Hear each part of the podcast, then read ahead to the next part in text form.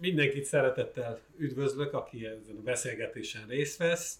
Halmai Gábort, alkotmány, összehasonlító alkotmányjogi professzora a Európai Egyetem Intézetnek. És Firenzében. Firenzében, igen. És Minka András itt Budapesten a Közép-Európai Egyetem OSA archívumának kutatóját. És amiről mi ma fogunk beszélgetni, vagy most fogunk beszélgetni, az az úgynevezett jogállami forradalom, amit a rendszerváltás idejére szokás tenni. De mielőtt erre rátérnénk, legyen egy bemelegítő kérdés arra vonatkozóan, hogy 89-90 tájékán ti, ti mit csináltatok éppen? Mivel foglalkoztatok? Ki kezdi? Kezd te.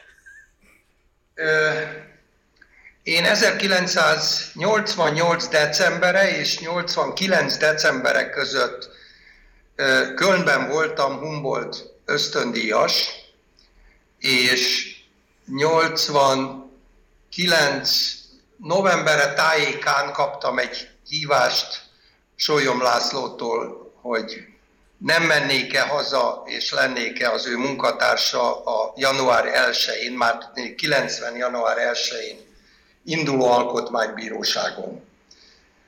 És én örömmel igen mondtam, úgyhogy 89. decemberében érkeztem vissza Magyarországra, és január 1-én elkezdtem dolgozni az alkotmánybíróságon. És a következő hat évemet ott töltöttem. Ez azt jelenti, hogy az ösztöndíjadat félbeszakítottad? Nem, nem, annak éppen vége volt decemberben. András? Én 89-ben ö, diplomáztam az ELTE bölcsészkaron, ö, magyar történelm szakon. Hát a nyarat nagy izgalommal és a ö, események megfigyelésével töltöttem, és aztán nekem elég sok évig nem volt ö, hát ilyen kötött állásom. Ö, azt arra talán a Zsolt, te emlékszel, hogy 91 tavaszától a első mondhatni rendszeres munkatevékenységem az a beszélő heti lapnál elkezdett újságírói munkám volt. Úgyhogy hát én ezekben az időkben, mint ilyen ifjú pályakezdő, vagy frissen végzett egyetemista, hát a állástalan, vagy szebb kifejezése szabadúszó értelmiségi életformát folytattam. Oké. Okay. Ugye azért szokás jogállami forradalomról beszélni, mert hogy 89 előtt nem volt a magyarországi állam működése jogállaminak tekinthető.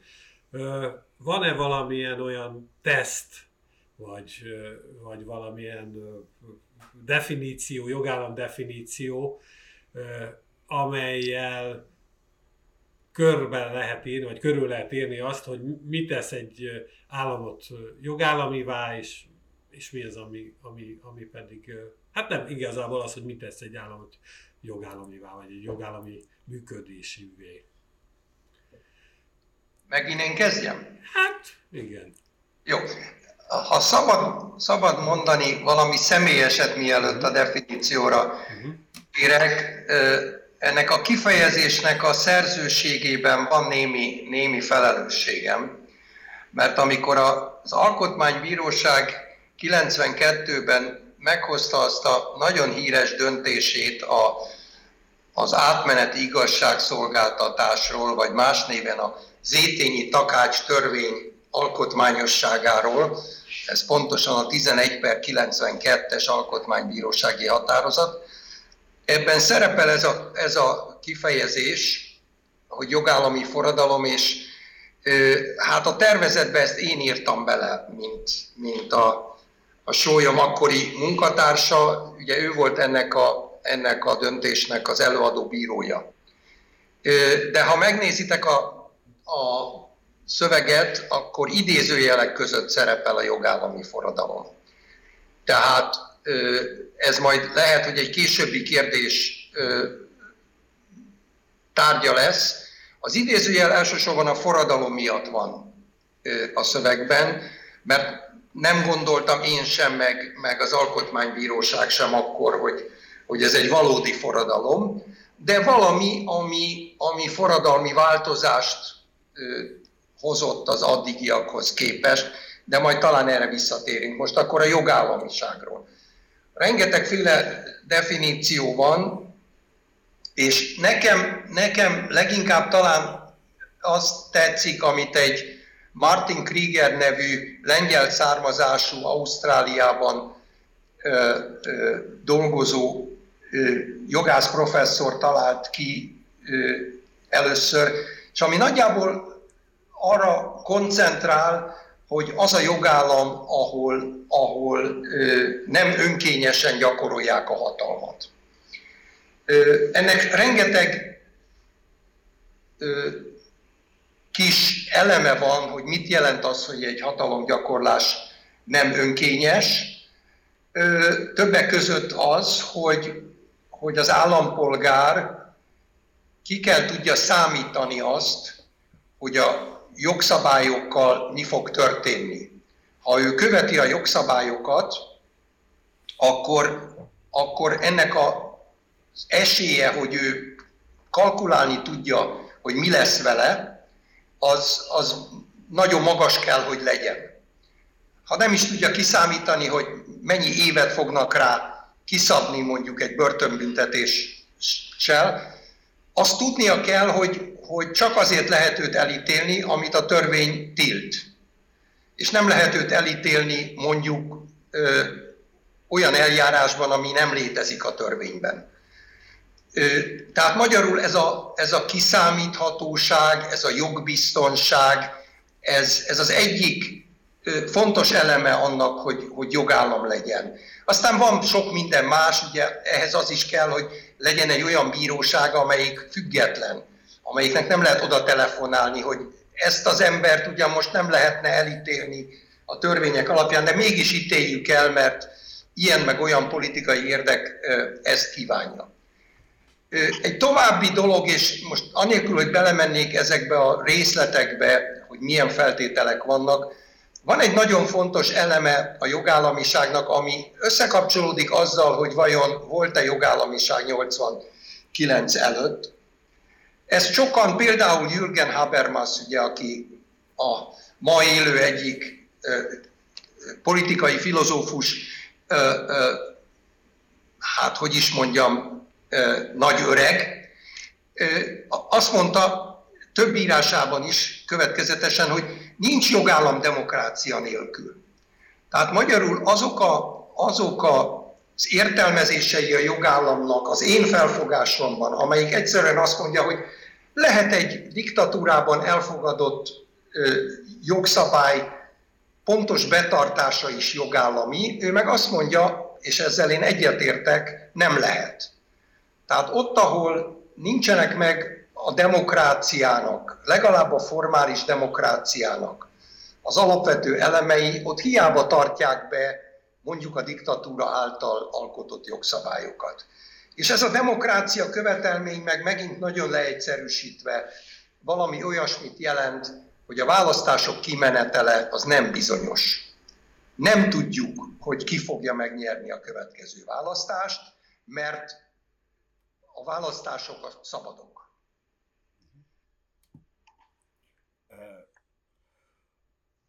A, a, a következőt gondolom ilyen történeti perspektívából nézve erről a kérdésről egyébként teljesen egyetértek azzal, amit Gábor itt elmond a, a jogtudományi szempontból. Ugye ez való igaz, hogy a sztálini korszak után, a posztálini korszakban, még a Szovjetunióban is, és a legtöbb, vagy voltak épp majdnem az összes ilyen csatlós államban, a szovjet blokkhoz tartozó közép-kelet-európai államban. Ugye megjelent valami olyasmi, amit a korszakban úgy lehet hívni, hogy legalitás. Tehát az a fajta totális önkény és kiszámíthatatlanság, amit a sztálini korszak jelentett, és ami a sztálini korszakra volt jellemző, ez, hát hogy is mondjam, ha nem is szűnt meg teljesen, de mégiscsak a kormányzatok, illetve hát a politikai vezetőség legalábbis egyfajta ilyen konszolidációs és az élet normalizációjának a megteremtése érdekében, hát ö, olyan, ö, tehát hogy igyekeztek meg, valahogy legálissá tenni a dolgot, ennek vagy a legalitásnak egy nagyobb hangsúlyt adni, pontosan ennek a kiszámíthatóságnak. És ezért ez egy picit megtévesztő, és azt gondolom, hogy Gábor is erre célzott, hogy hogy valóban az történt, hogy például a, a különböző vállalatok, vagy a, a, a, a különböző kormányzati adminisztráció, stb. stb. valamennyire kiszámíthatóbbá vált, valamiféle jogszerűség a dologban megjelent. Részben azért is, mert ugye az egyik legfájdalmasabb tapasztalata, vagy legkínosabb tapasztalata a sztálini korszaknak az volt, hogy a totális bizonytalanság, egzisztenciális és jogbizonytalanság az a nomenklatúrára is vonatkozik. Tehát ebben volt egy olyan szándék is, hogy a, az akkori párt nomenklatúra végre úgy érezte, hogy nyugodtan szeretne ülni a saját pozícióival, és nem akar például egy olyan állambiztonságot, vagy rendőrséget, vagy titkos rendőrséget, amelyik válogatás nélkül bármikor bárkit bármilyen ürügyjel vagy koholt vádak alapján ugye lefoghat, elítélhet, kivégezhet, és a többi, és a többi.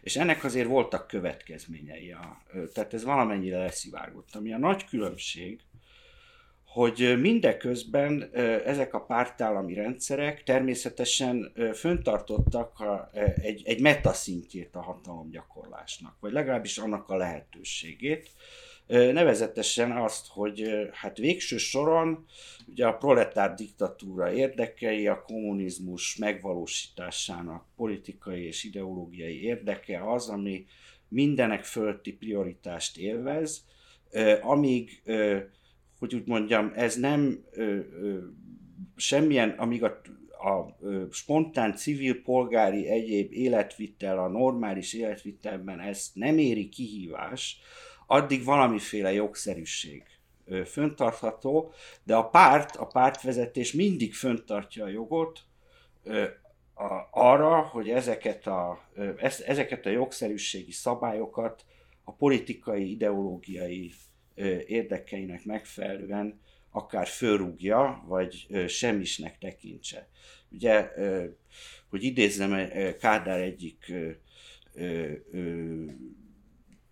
remek megszólalását a politikai bizottságban valamikor az 1980-as évek első felében, amikor ugye a magyarországi ellenzéki mozgalmak hát erőre kaptak, és egyre inkább terjedt az ellenzéki sajtó a szamizdat, és hát azon gondolkodtak, hogy akkor bevessék-e a rendőrséget, lecsukják-e ezeket az embereket, vagy nem. De Kádár az, azt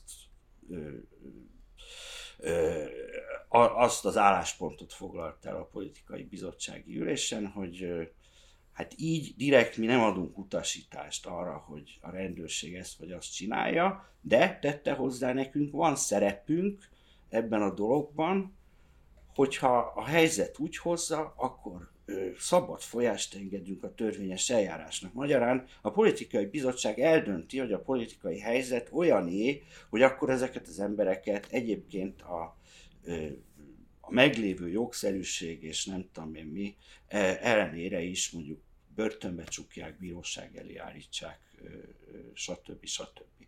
Na most azt gondolom, hogy ami 89-90-ben történt, az ezt alapvetően megváltoztatta. Tehát az állam és az állampolgár, a jogrend és az állam és a politikai döntéshozatal viszonyát alapvetően megváltoztatta. A hatalom megosztással, a bírói függetlenség kimondásával, magának az alkotmánybíróságnak a létrehozásával, az új alkotmányjal, amelyik bizonyos alapvető jogokat és azok garanciáit megfogalmazta, illetve intézményesítette, ez teljesen megváltoztatta azt a viszonyrendszert, ami korábban volt, és ebben az értelemben lehet úgy gondolom, hogy ha nem is forradalomról, de valami forradalmi léptékű változásról beszélni. Egyébként visszautalva erre az éttényi takács döntésre, ugye ott idézőjelben volt a jogállami forradalom, de ugye, ha jól emlékszem, ugyanez a jogszabály, vagy alkotmánybírósági határozat a jogfolytonosság elvét is kimondta. És ebből mindenféle problémák fakadtak a későbbiek során, ugye ez egy nagy vitatéma volt akkor, hogy az igazságtétel a kommunizmus idején elkövetett bűnök miatt, és hogy ennek hogy lehet egy olyan formát találni, ami megfelel a jogállamiságnak, és ugyanakkor megfelel ennek az elvnek is, hogy egy bizonyos fajta jogfolytonosság föntartható, magyarán nincs visszamenőleges igazságtétel. Nem tudom, hogy Szóval oké. Okay. Jó, hadd had kérdezzek egyet még a, a múltra vonatkozóan, hogy a, ha gyerekeiteknek el akarjátok magyarázni, hogy mitől nem volt jogállami az akkori állam működése, akkor miközben volt alkotmány, törvényeket hoztak, rendeleteket hoztak, volt bíróság, Szilbereki Jenő, a legfelsőbb bíróság elnöke a 80-as években azt mondta, hogy nem avatkozott közbe senki ezekbe a döntésekbe, mármint a bírósági döntésekbe, hogy mégis miért nem volt jogállamnak tekinthető a 80-as évek. Én is ugye akkor nőttem föl a 80-as évekbe, hát én se gondoltam azt, hogy jogállam, jogállamban élek, de vajon miért, miért lehetett ez az érzése az állampolgárnak, hogy, hogy, hogy itt valami nincsen rendben? A látszatok ellenére, a legalitás látszatának ellenére is nem. Hadd mondjak egy példát, és valószínű, hogy, hogy ezt használom a, ezt használnám a gyerekeimnek elmagyarázandó is, a, ami kapcsolódik ahhoz, amit az András mondott az előbb. Talán nem szükségképpen a, a, a bebörtönzés, vagy, vagy az annál súlyosabb állami retorziónak a, a fenyegetettsége kapcsán, de mondjuk az útlevél szabályozás. Ugye azt mondta az akkori útlevél szabályozás, hogy van egy bizonyos eljárás, amit követni kell. Így és így kell kitölteni az útlevél kérelmi lapokat, ide és ide kell benyújtani, majd ez a hatóság egy meghatározott, ugyancsak a törvényben egyébként előírt határidőn belül dönteni fog és ez az esetek nagy részében, és itt visszautalok arra, amit kérdezel Zsolt, hogy nem biztos, hogy ezt mindenki érzékelte, mert hiszen az emberek nagy többsége megkapta az útlevelet. Mégis volt egy kis kapu ebben a, a törvényben, mint annyi más másik törvényben is, hogy azért a hatóságnak mindezek leírt szabályok ellenére volt egy mérlegelési joga. És azt mondhatta, hogy ha mi úgy gondoljuk, hogy valaki számára megadni az útlevelet sérti az állam érdekeit, akkor nem adjuk meg. Ugye? És itt jön a, a fő különbség. Ez az illető, aki, és sokan voltak olyanok, akik, akik ilyen határozatot kaptak, és soha nem kaptak útlevelet. Ebben az esetben egy jogállamban az illető elmehet egy független bírósághoz. És a független bíróság, amelyiknek sem szervezetileg, sem, sem anyagilag, sem, semmilyen szempontból nincsen köze ahhoz a szervhez, amelyik megtagadta az útlevél kérelmet, az megint mérlegelni fogja, és azt fogja mondani, hogy kérem szépen, én nem látok itt semmi indokot a megtagadásra, pláne nem, hogyha a hatóság egyébként nem is érvel, hogy miért tagadja meg. Mert az, hogy mi az érdeke az államnak, hát azt, azt majd mérlegeljük. Az állam tud mondani valami, valami nagyon fontos érdeket, hogy miért kell megakadályozni mondjuk egy kémnek a, a, a külföldre utazását, akkor, akkor majd esetleg elfogadjuk. De egyébként ilyen érdekeket, vagy ilyen ér, érveléseket, hogy az állam érdeke, hát az, az nekünk kevés. Tehát magyarul mi, mi úgy döntünk, hogy felülbíráljuk ennek a hatóságnak a döntését, és kötelezzük arra, hogy adja meg az útlevelet. Na ez az, ami nem volt lehetséges 89 előtt, és ami szerintem általános gyakorlattá vált 89 vagy 90 óta. András, neked van valami? Egyébként én fiatal vagyok valamivel, és nekem, hát mondjuk hogy gyerekkori, meg kamaszkori élményem az, és én ezt szoktam mondani a gyerekemnek, hogy, hogy persze voltak jogszabályok, meg voltak törvények, de sosem lehetett biztosan tudni, hogy mi történik veled. E, ez, a, ez az utazás probléma és az útlevél probléma, ez egy nagyon eklatáns példa. Én jól emlékszem, hogy milyen, amikor a szüleimmel először utaztunk külföldre a 70-es évek közepén, már mint hogy nyugatra, ez egy hónapokig tartó idegfeszültség, tortúra és bizonytalanság volt, hogy az apám munkahelyén a pártitkár és a személyzeti főnök aláírja-e az útlevél kérelmet, vagy jóváhagyólag, vagy a kisztitkár, vagy az öreganyám kínja, vagy akárki, és az anyám munkahelyén is jóvá hagyják-e. Ha jóvá hagyták, akkor ez még mindig nem jelentette azt, hogy az útlevelet ki is adták. Ha kiadták, ez még mindig nem jelentette azt, hogy el lehetett hagyni az országot, mert akár a határon is valami, bármilyen ürügyel vagy okkal leal, tehát ez ami az én generációmnak egy alapélménye, hogy közeledünk a határhoz, és akkor nő a vérnyomás, és idegesek vagyunk. Na ez az, ami, ami, ami megszűnt, vagy ami nincs többé, ugye?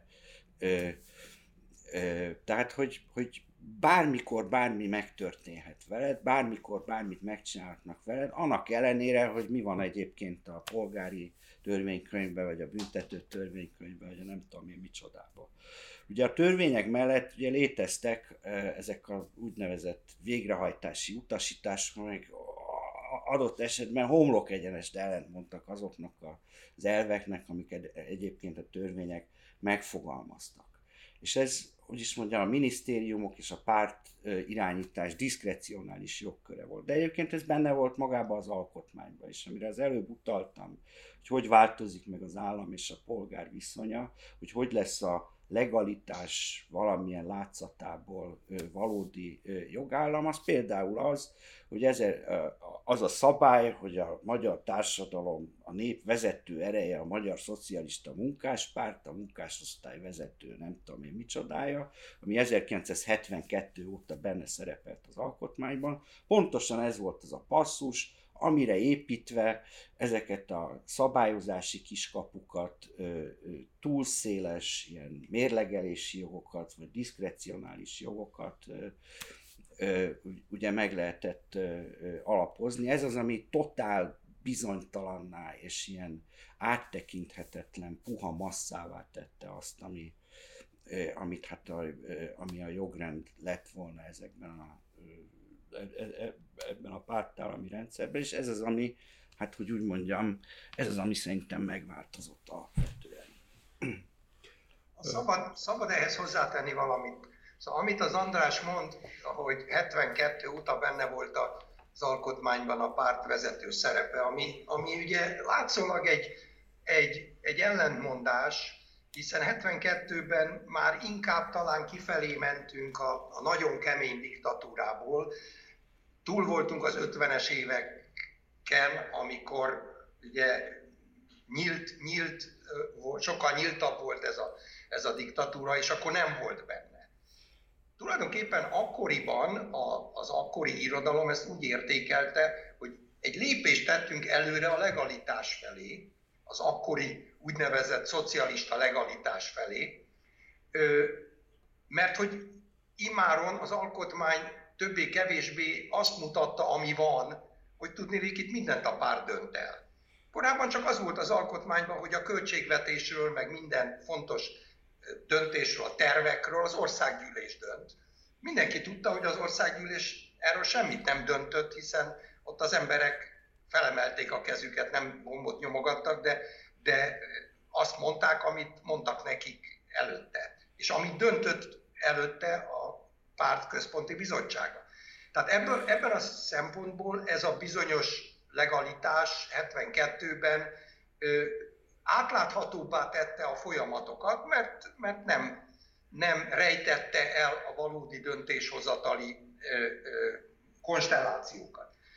Ö, a másik dolog, de hát ugye persze ettől még ez egy önkényes döntéshozatali rendszer volt, mert nem volt, nem volt ellene appelláta, ahogy a útlevél kapcsán beszéltünk róla. A másik ez a, ez a jogfolytonosság, amit az András az előző megszólalásban említett, és az alkotmánybírósági döntésnek egy ilyen valóban sokat vitatott, vitatott ö, eleme volt. Ugye arra kell gondolni, hogy azokon a jogszabályokon kívül, amikről most itt mi beszéltünk, útlevél jogszabály, vagy, vagy annak a kérdése, hogy meg lehet-e fosztani valakit magyar állampolgárságától, ami a kommunista rendszerben egy bevett szabály volt, nagyon sok embert, aki úgynevezett diszidens volt, tehát elhagyta az országot, megfosztották a magyar állampolgárságtól, ami minden minden jogállamban egy abszurdum, mert aki állampolgár, az állampolgár. És a, a gyilkos is állampolgár, és attól, hogy, hogy elítélik, attól az állampolgársága nem szabad, hogy, hogy, hogy ö, sérüljön. Ö, és ez, ez természetes volt. Ez is megváltozott 90. januárjától. Nem lehet elvenni a gyilkos állampolgárságát sem. Na most ezektől az extrém esetektől eltekintve, azért a jogszabályok 98%-a megmaradt.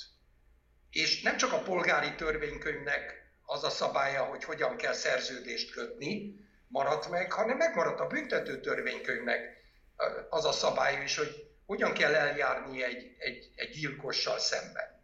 Ugye? Aztán 8, 8, 89 végétől megszűnik a halálbüntetés, ami egy nagy, nagy hogy is mondjam, fegyverténye a jogállamnak szerintem, legalábbis. De ezektől, ezektől az esetektől eltekintve a jogrendszer folytonos volt. Tehát senki nem mondta azt, mint forradalomban szoktak mondani, hogy holnaptól kezdve pedig minden jogszabály elveszíti az érvényét, és majd hozunk újakat. Na most miután ez volt a helyzet, hogy azért nekünk tovább kellett élnünk, illetve az volt a döntés, hogy tovább élünk a régi jogszabályainkkal, mert hiszen nem volt forradalom.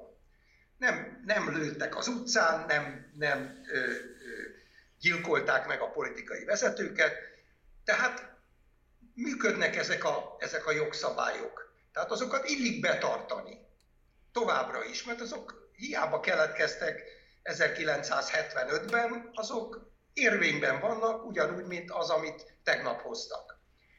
Erre mondta az Alkotmánybíróság azt, hogy ez az átmenet, ez a jogfolytonosság, vagy a, a, a legalitás a folytonosságának a keretében ment végbe, és ennek le kell vonnunk a következményeit.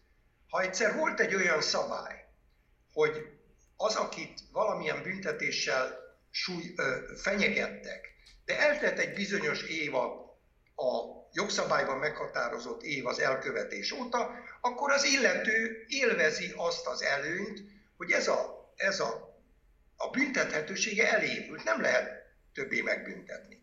Erre mondta az Alkotmánybíróság, hogy hát bizony egy csomó bűncselekmény volt, amit akár politikai okokból nem is üldöztek, ezt ugye sose tudjuk megmondani, hogy mi az, amit nem üldöztek, és mi az, amit üldöztek, mert ez ugye nem volt nem volt nyilvános, hát akkor ennek az a következménye, hogy, hogy nem lehet elvenni a, a, ezt a kedvezményt ezektől az emberektől, vagy csak nagyon kivételes esetekben szabad, szabad elvenni, mert ugye az Alkotmánybíróság azért megengedte, hogy, hogy mondjuk olyanokat, akik 1956-ban tömegbe lövettek, azokat, azokat mégiscsak elítéljék, és, és történtek is ilyen elítélések. De az esetek többségében mégiscsak figyelembe kell vennünk, hogy létezett egy olyan jogszabály, hogy elévülés, és ez az elévülés ez nem változott meg 89 után. Tehát ezt érti az Alkotmánybíróság ezen a,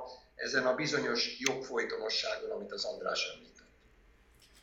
A, akkor visszatérve a, a, a kifejezéshez, a jogállami forradalom kifejezéshez, hogy ezt sokan oximoronnak tekintik, tehát a, ami egyszerűen a két, a szó összetételnek a két szava azok, mint hogyha ellentétben állnának egymással, és, és hát még a sólyom korai írásaiban is a jogállami forradalom paradoxonáról, vagy kvázi jogállami forradalomról ír.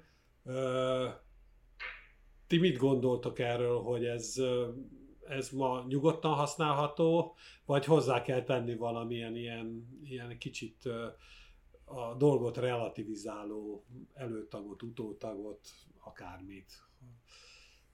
Mert miközben például a sólyom eleinte ilyen óvatosan viszonyul, később pedig arról ír, azt hiszem a Csönd című írásában, hogy tulajdonképpen a kelet-európai forradalmoknak hát ez a nagy hozzájárulása a, a, a, mondjuk úgy a világ, vagy, vagy vegyük csak Európa kultúráját, tehát ez a, ez a jogállami forradalom tette különlegessé és nagyszerűvé azt, ami tulajdonképpen itt történt 89-90 tájékán. Nem tudom. Kezdjem megint? Hát igen. Jó, szóval én, én erre utaltam, amikor azt mondtam, hogy, hogy idézőjelben van ez a, ez a szó összetétel, és ez komolyan van véve. Tehát senki sem gondolta, hogy forradalom történt Magyarországon, és, és én úgy értelmezem Sólyomnak ezt az írását is, hogy, hogy ennek örüljünk. Tehát örüljünk annak, hogy, hogy nem történt forradalom, annak minden, minden következményével együtt, nem vér, folyt vér az utcákon, nem, nem történtek kivégzések, ugye, mert akkor még elvileg a halálbüntetés létezett. Tehát magyarul ez egy ilyen békés rendszerváltás volt. Ennek az is része volt, hogy, hogy, hogy a rendszerváltás azon az alapon történt, hogy, hogy, hogy egy kiegyezés volt a hatalom régi birtokosai és a, a majdani, majdani politikai erők között ez volt ez a bizonyos nemzeti kerekasztal tárgyalás, ami alkotmányjogi értelemben is valami egészen, egészen újat hozott. Ennyi, ennyiben szerintem, szerintem helyes arról beszélni, hogy ez valami novum ahhoz képest, ami, amit a világ produkált korábban, mint alkotmányozást, mint, mint demokratikus átalakulást, hogy a hatalom régi birtokosai egy asztalhoz ülnek azokkal, akik, akik ellenzik ezt a hatalmat, és igazságtalannak ítélik ezt a hatalmat, és békésen megpróbálnak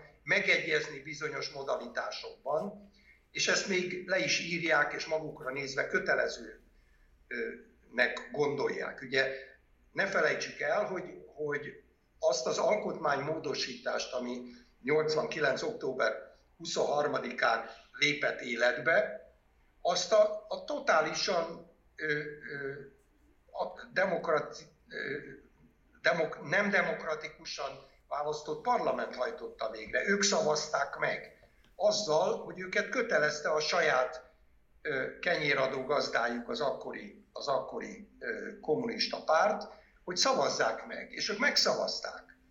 Ö, tehát magyarul valóban valami, valami olyasmi történt. Magyarország mondjuk nem a legelső volt ebben a sorban, Lengyelországot követte, és aztán minket követett Dél-Afrika ebben a, ebben a hasonló ilyen tárgyalásos, rendszerváltozásos megoldásban. Ez valóban szerintem egy, egy hogy is mondjam, hozzáadott értéke a, a demokratikus átalakulásoknak. Ö, és én, én egyetértek azzal, hogy idézőjelben ennek van forradalmi jelentősége, még akkor is, hogyha ez nem egy, nem egy forradalmat valósított meg. Na, szóval, hogy sok hozzáfűzni valóm ahhoz nincs, amit a Gábor mondott, ezt ö, én is úgy gondolom, hogy formálisan ez nem egy forradalom volt, de tartalmilag forradalmi léptékű változások voltak. Egyébként már elég korán elkezdődött ennek a, és mondjam, az elméleti megvitatása. Ugye Timothy Gartones talán már 1990-ben kitalálta ezt a nagyon plastikus kifejezést a revolution, vagy revolúció, ami ugye a reform és a revolúció, tehát a reform és a forradalom valamilyen kombinációja. És hát ugye a 90-es évek végén Kis János írt egy, egy ilyen elég alapvető tanulmányt a reform és forradalom között, amelyik hát alaposan végveszi azt, hogy, hogy ez, ebben mi volt a forradalmi, mi volt, ami folytonosnak tekinthető, mi volt ebben valóban ez a fajta innováció, hogy, hogy a politikai, egy diktatórikus politikai rendszerbe egy demokratikus átmenet az hogyan vezényelhető le ilyen módon. Egyébként ugye nem csak a pártállami parlamentnek nem volt legitimitása 89. októberében, hanem hát tulajdonképpen az ellenzéki kerekasztal is sem rendelkezett direkt választói felhatalmazással. Tehát hogy ez egy furcsa korszak volt ebből a szempontból, hogy mindenki egyfajta legitimációs vákumban tevékenykedett, és és hát ez valószínűleg hozzájárult ahhoz, hogy a felek elfogadták azt, hogy, hogy akkor megállapodnak az eljárási módozatokban, és aztán valamilyen közös új alkotmányos rendet is képesek voltak kicsiholni magukból. Szóval, igen. Jó. Uh... Még, ehhez még, ha szabad hozzátennem egy mondatot, hogy hát ugye ez volt a lényege ennek, a, ennek az átalakulásnak, hogy ez egy, ez egy megegyezésen alapult. Valóban két, két egyformán vagy, vagy különbözőképpen, de egy, egyaránt illegitim fél között. A furcsaság az, hogy, hogy most néhányan megpróbálják kétségbe vonni ennek, a, ennek az egésznek a, a, a megállapodás jellegét, és azt mondani, hogy nem volt ilyen. Nem volt megállapodás ennek következtében, semmi sem történt, nem volt rendszerváltás sem, ugye, mert hogy, mert hogy maradt a régi alkotmánynak a, a címe, a 49-es 20. törvény, miközben mindenki tudja, hogy abból a törvényből nem sok maradt meg sokan, sokan eltúlozva azt mondják, hogy csak az a mondat, hogy Magyarország fővárosa Budapest. Ennél több maradt meg, de a, a, a lényege azért megváltozott, és ez egy valóban nyugati összehasonlításban is tartalmilag liberális, demokratikus alkotmány volt. És egy, egy pillanat, ha már itt tartunk, az, azt tegyük hozzá, hogy az ifjú Orbán Viktor volt az egyike azoknak, akik a Nemzeti Kerekasztal tárgyalásokon még a megállapodás aláírása előtt talán két héttel ugye Tölgyesi Péterrel az oldalán sikerült kilőniük azt a kísérletet, az MSZNP delegációjának azt a kísérletét, hogy egy, egy ideológiai terminust vezessenek be, vagy hagyjanak benne az alkotmányban, nevezetesen ugye a demokratikus szocializmus alapelvét. Tehát a fiatal Orbán Viktor pontosan tudta azt, hogy egy alkotmányban politikai irányzatok, vagy, vagy partikuláris ideológiai elveknek a rögzítése az milyen, milyen veszélyekkel jár, illetve hogyan ássa alá magát az alkotmányosságot. Úgyhogy ez egy nagyon érdekes szópárbaj volt, és aztán valami köztes megoldásban kiegyeztek, akkor, hogy ugye mindent felsoroltak így egymás mellett, és aztán azt hiszem, hogy 90-ben az el, a szabadon választott parlament aztán ezt az egészet, hogy így mondjam, kisöpörte az alkotmány szövegéből. Ugye az állampolgár talán abból is érzékelhette, hogy itt komoly változások vannak, hogy megjelentek új intézmények, új jogállami intézmények, amelyekről korábban nem hallott, nem ismert.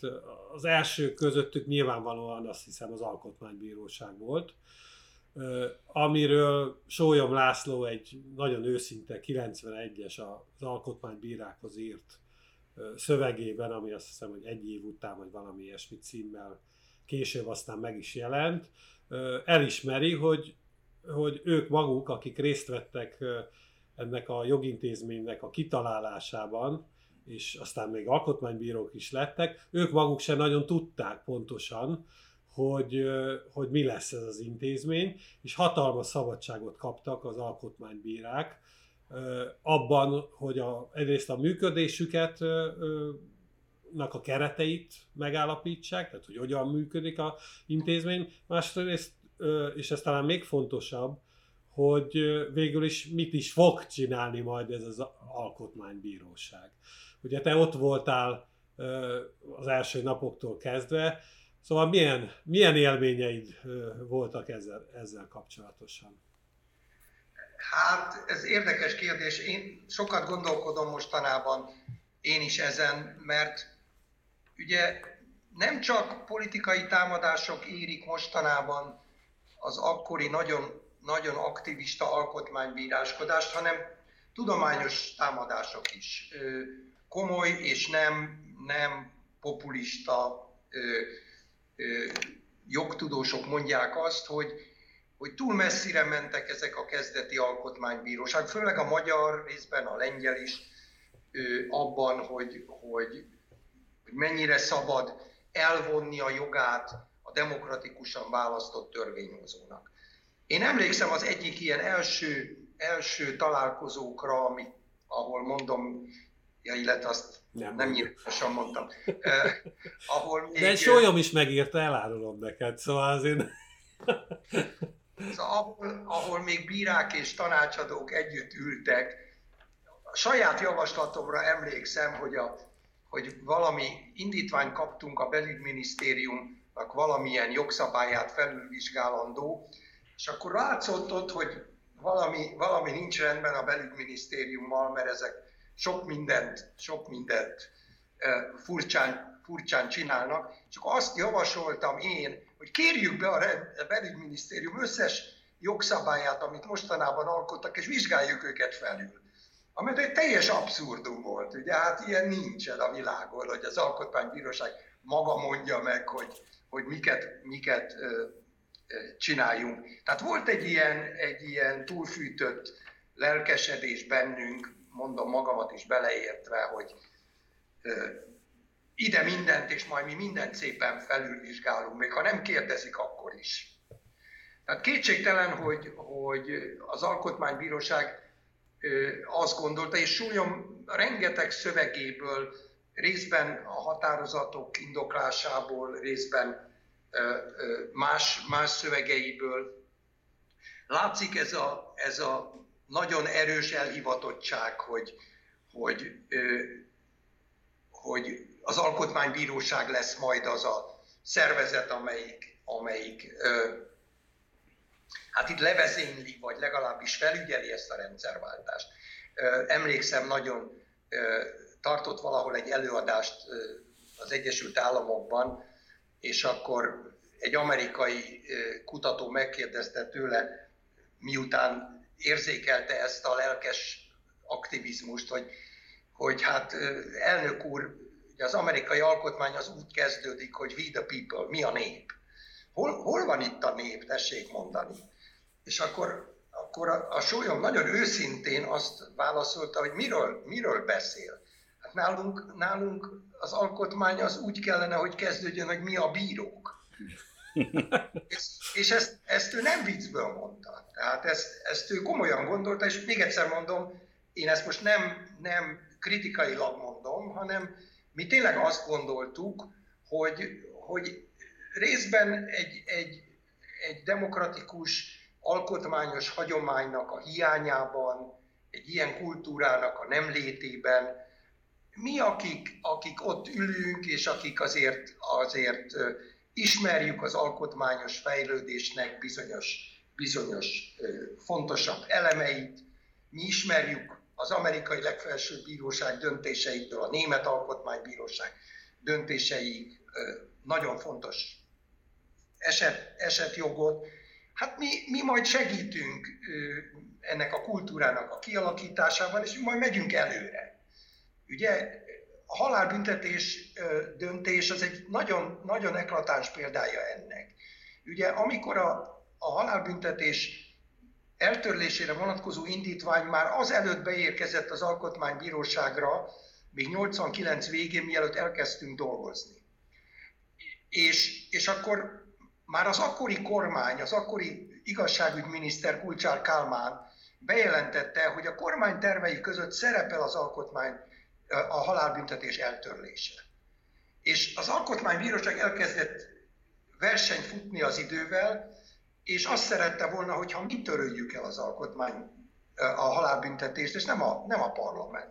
Mert ez egy alkotmányos kérdés, és mi ezt nagyon fontosnak ítéltük, és megmondom őszintén, én a mai napig büszke vagyok arra, hogy én ebben részt vettem, és a Magyar Alkotmánybíróság volt az első a világon, amelyik a halálbüntetést eltörölte. Korábbi ilyen döntések mindig törvényhozási úton történtek.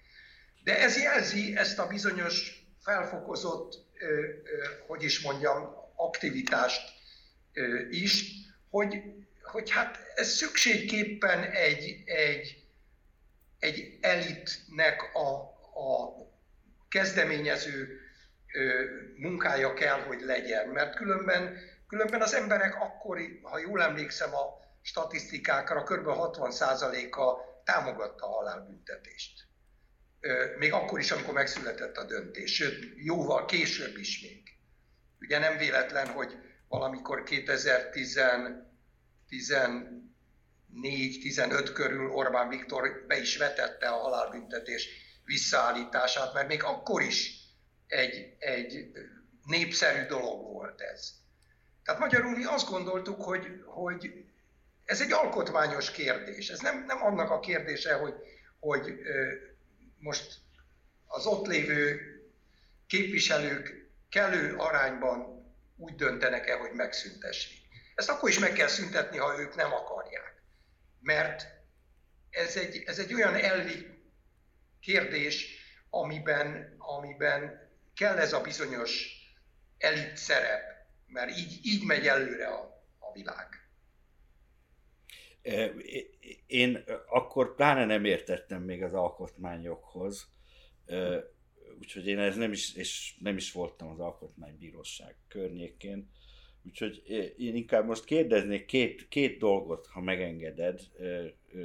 Az egyik erre a halálbüntetés döntésre vonatkozik, hogy ugye az alkotmánybíróságok normálisan és rendszerint valamilyen indítvány befogadása egy indítvány esetén és annak befogadása esetén hoznak döntést. Én nem emlékszem pontosan, hogy erre vonatkozóan volt-e akkor indítvány, vagy pedig az történt, hogy ahogy az előbb mondtad, egyszerűen csak magatokhoz ragadtátok a kezdeményezést, hogy már pedig akkor mi ebben, ebben döntünk. Erre egyszerű a válasz. Ahogy mondtam, volt indítvány, hmm.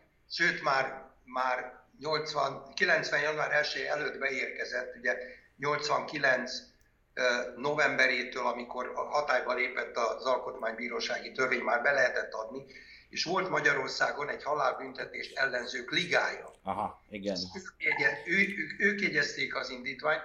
Még az érdekesség az, hogy ennek a ligának Sólyom László is tagja volt. Aha, tehát saját magát.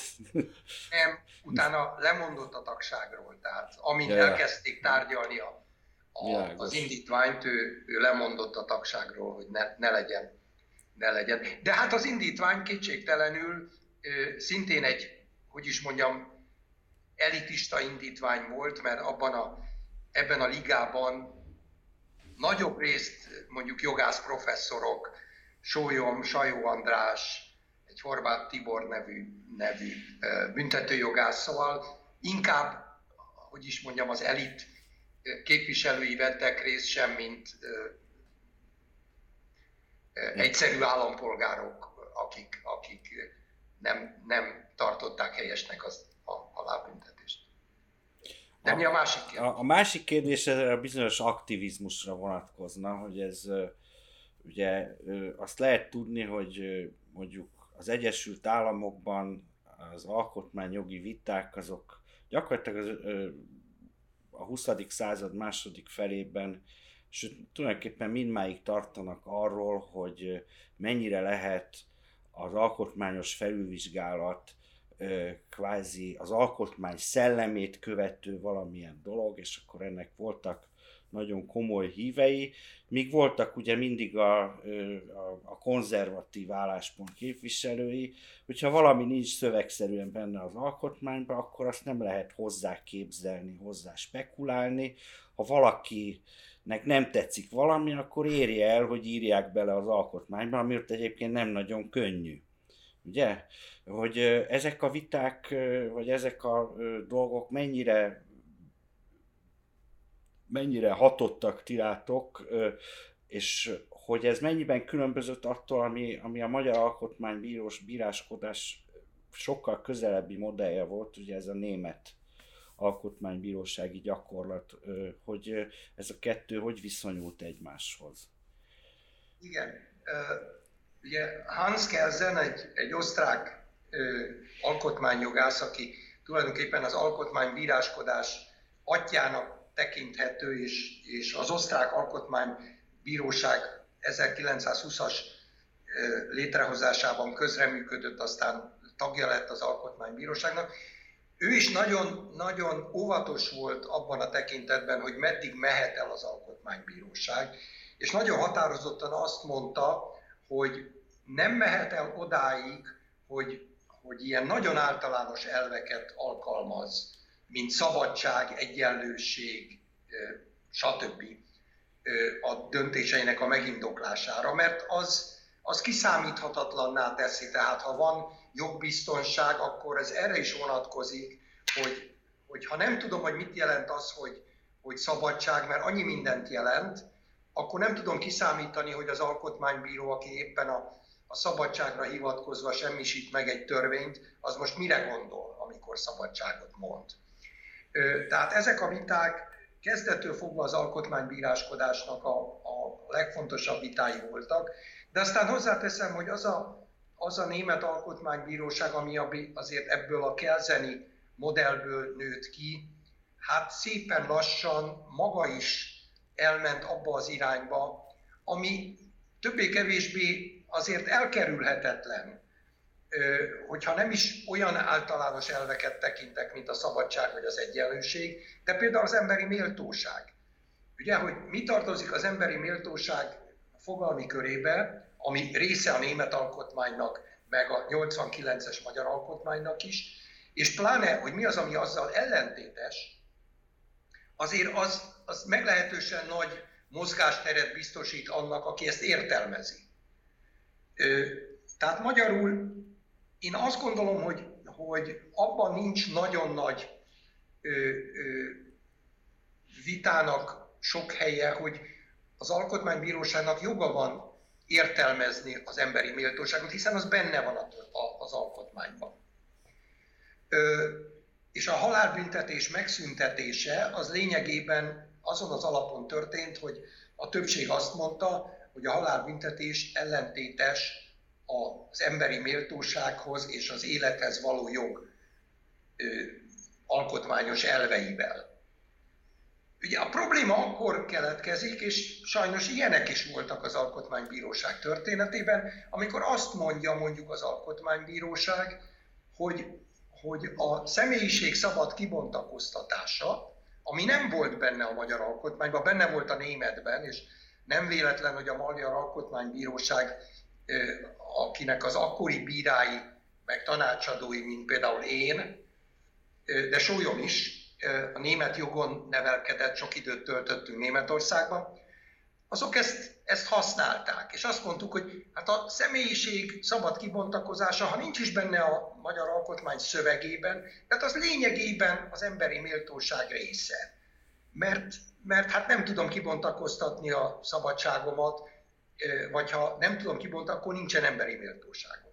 És amikor egy döntés arra, arra épül, hogy az sérti a, a, a személyiség szabad kibontakozását, és ezen keresztül az alkotmányban megfogalmazott emberi méltóságot, akkor már néhányan jogosan vetik fel a kérdést, hogy nem megye túl messze az alkotmánybíróság abban, hogy kiolvasszon olyan, olyan szabályokat is egyébként meglévő alkotmányos rendelkezésekből, amik abban nincsenek benne, és ahhoz egy ilyen, egy ilyen hosszú és nem, nem egyszerűen követhető értelmezési folyamat kell. Na most én azt gondolom, hogy az Alkotmánybíróság nem nagyon tudott más csinálni ebben, a, ebben az időszakban. Ugye voltak határai annak, hogy a, a módosított alkotmány mennyire lehet más, mint, a, mint, mint egy új alkotmány. Nyilván, ha új alkotmány születik, annak, annak egy új szerkezete is lesz, abban sok mindent teljesen újonnan be lehet tenni. Ez, ez itt nem történt meg. Tehát az Alkotmánybíróság feljogosítva érezte magát, hogy, hogy ezt, ha nem is túl szerencsés ez az elnevezés, amit Sólyom választott, hogy láthatatlan alkotmány, de az, hogy, az, hogy tovább értelmezze azt, ami oda le van írva, ez, ez szerintem nem nagyon volt elkerülhető. Voltak az aktivizmusnak olyan, olyan elemei is, ami szerintem már problematikusabb, és őszintén szólva én a 90-es évek közepétől meg is jelentettem magyarul is, meg angolul is olyan, olyan írásokat, amiben azt mondom, hogy, hogy itt már azért el kell gondolkodni azon, hogy, meddig lehet elmenni. Gondolok két dologra. Az egyik, hogy, hogy mit csinálunk az államszervezeti szabályokkal. Ugye az államszervezeti szabályok, mondjuk az, hogy mi a köztársasági elnök hatásköre, azért az, az sokkal kevésbé értelmezés kérdése. Azok, azok hatásköri szabályok részben, azoknak pontosabban meg kell lenne, lenni fogalmazva az alkotmány, és ha nincsenek, akkor nehéz azt mondani, hogy ebből meg abból ez következik. Talán emlékeztek rá, 91-ben az Alkotmánybíróság több döntést hozott arról, hogy a köztársasági elnöknek meddig terjed a hatásköre, mondjuk a kormányjal összevetve. beleszólhat-e abba, hogy a kormány kinevez valakit, akkor például a, a TV meg a rádió elnökének a kinevezéséről volt szó. Ugye az egyik fél azt mondta, hogy hogy a kinevezési joga az a, az a miniszterelnöké, a, vagy a, a, az államfői, de az államfő kell, hogy kövesse a miniszterelnök javaslatát. És abban nem nagyon szólhat bele, hogy a miniszterelnök kit választ, kivéve, ha valami, valami formális, formális probléma van a, a jelöltel. Ugye nem felel meg a feltételeknek mondjuk. A másik oldal pedig azt mondta, hogy hát nem, hát a köztársasági elnök, ha ő, az övé a hatáskör, akkor, akkor mondhatja azt is, hogy nem. Mert különben mi a hatáskör, ugye?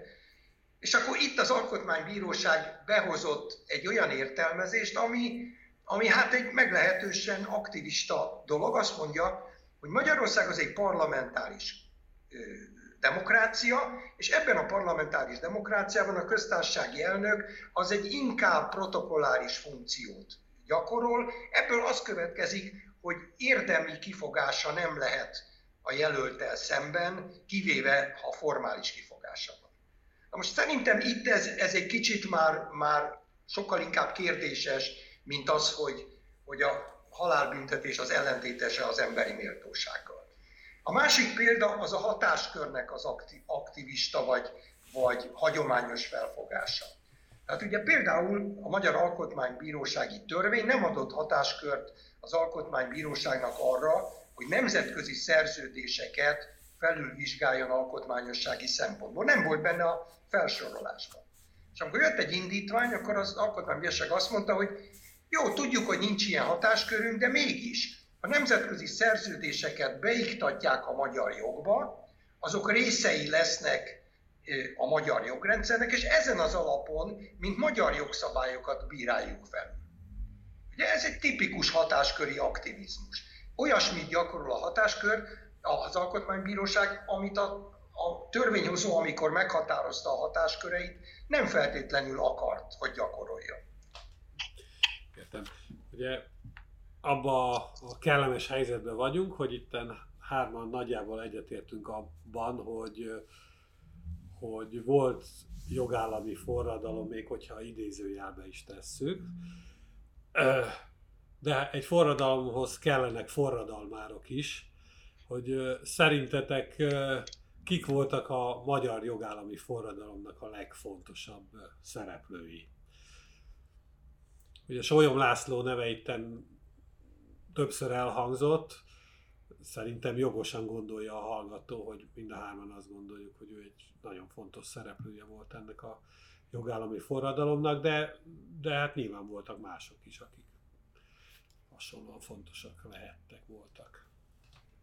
Hát én ezt aztán végképp passzolnám Gábornak, mert az én kompetenciám nem terjed odáig, hogy ezt az akkori szereplőknek a ilyen alkotmányjogi felkészültségét, kompetenciáját minősítsem. Hát talán nem, hm. csak, talán nem csak a felkészültségről van itt szó, hanem hogy ki volt abban a helyzetben, hogy, hogy dönthessen, vagy másokat rábírjon arra, hogy döntsenek. Tehát én nem gondolom, hogy itt csak szigorúan vett jogászokra kell gondolni, hanem politikusokra is. Így van, éppen ezt akartam mondani, hogy, hogy nem gondolom, hogy az alkotmánybírósága az egyetlen letéteményes ennek a jogállami forradalomnak. Szerintem ez kezdődött azzal a, azzal a már említett kerekasztallal és annak a lovagjaival, beleértve Orbán Viktort, aki, aki ma tagadja azt, hogy ennek bármiféle jelentősége lett volna, és tagadja általában a, a jogállami forradalomnak a, a, a létét.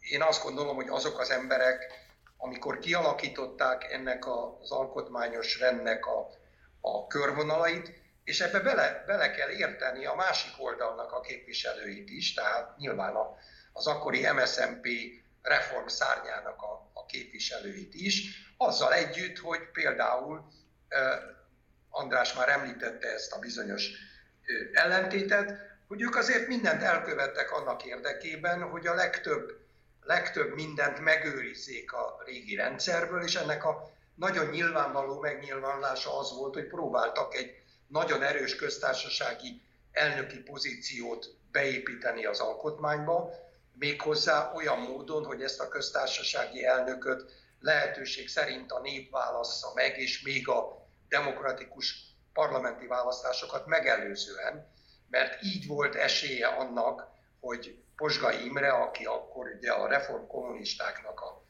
a, a legismertebb figurája volt, még mielőtt, még mielőtt parlamenti választásokra került volna a sor, egy, egy közvetlen választással köztársasági elnökké vált volna. Ez az, amit nagyon helyesen kifogásolt az akkori ellenzéki kerekasztalnak az egy része, nem mindenki. Hozzáteszem, az első miniszterelnök és az ő pártja, az MDF nem kifogásolta. De az SDS és a Fidesz kifogásolta, és ezért nem írták alá a, a végső megállapodást, de nem is, nem is akarták megakadályozni, hogy ez a megállapodás ö, ö, életbe lépjen, hanem kezdeményeztek egy népszavazást ebben az ügyben, és ez a népszavazás 89 novemberében egy nagyon szűk többséggel, de azt az eredményt hozta, hogy ne legyen ö, parlamenti választás előtt köztársasági elnök választás, és, és ne legyen közvetlen köztársasági elnök választás, hanem a parlament válassza meg majd, ö, a demokratikusan megválasztott parlament válassza meg majd a köztársasági elnököt. Ami nagyon erősen befolyásolta az egész alkotmányos szisztémát, mert ettől kezdve ez egy valóban parlamentáris demokrácia lett, ahelyett, hogy egy nagyon erős elnöki felhatalmazással rendelkező mondjuk ilyen fél, félprezidenciális rendszer lett volna. De ezzel együtt ezek az emberek, mondom beleértve az MSZNP delegáltjait ebben a, ebben a kerekasztalban, fontos szerepet játszottak a, a jogállami forradalom kialakításában, mint ahogy azt gondolom szerepet játszottak akadémiai emberek is, akik, akik gondolkodtak azon, hogy mi lenne, a, mi lenne a legjobb megoldás Magyarország számára. És hát természetesen csak azért említem utoljára, mert, mert úgy tűnik, hogy, hogy magam felé beszélek, hogy az alkotmánybíróság és az a körül tevékenykedő embereknek is megvolt a szerepe. De azt viszont nem gondolom, amit, amit hát úgy tűnik, hogy Sólyom sokáig gondolt, hogy, hogy hát az alkotmánybíróság talán a legfontosabb ebben.